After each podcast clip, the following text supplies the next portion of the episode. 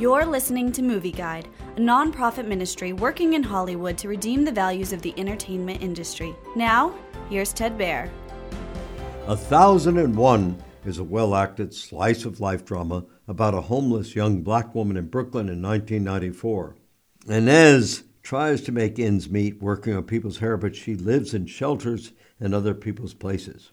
Inez puts her life in danger when she abducts her six year old son, Terry, from the foster care system when his current foster parents let Terry roam the streets.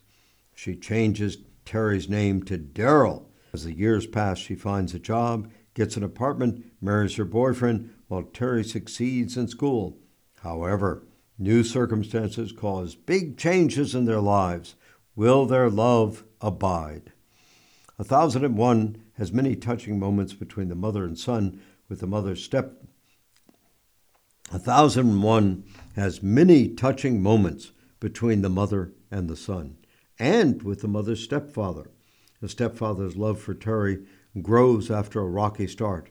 Also, the mother's life becomes more stable when she takes action to become responsible for Terry.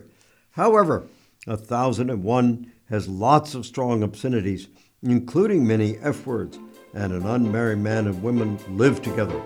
So Movie Guide advises extreme caution. Movie Guide works to protect you and your family from the negative influences of the media and is also working in Hollywood to redeem its values from a biblical perspective.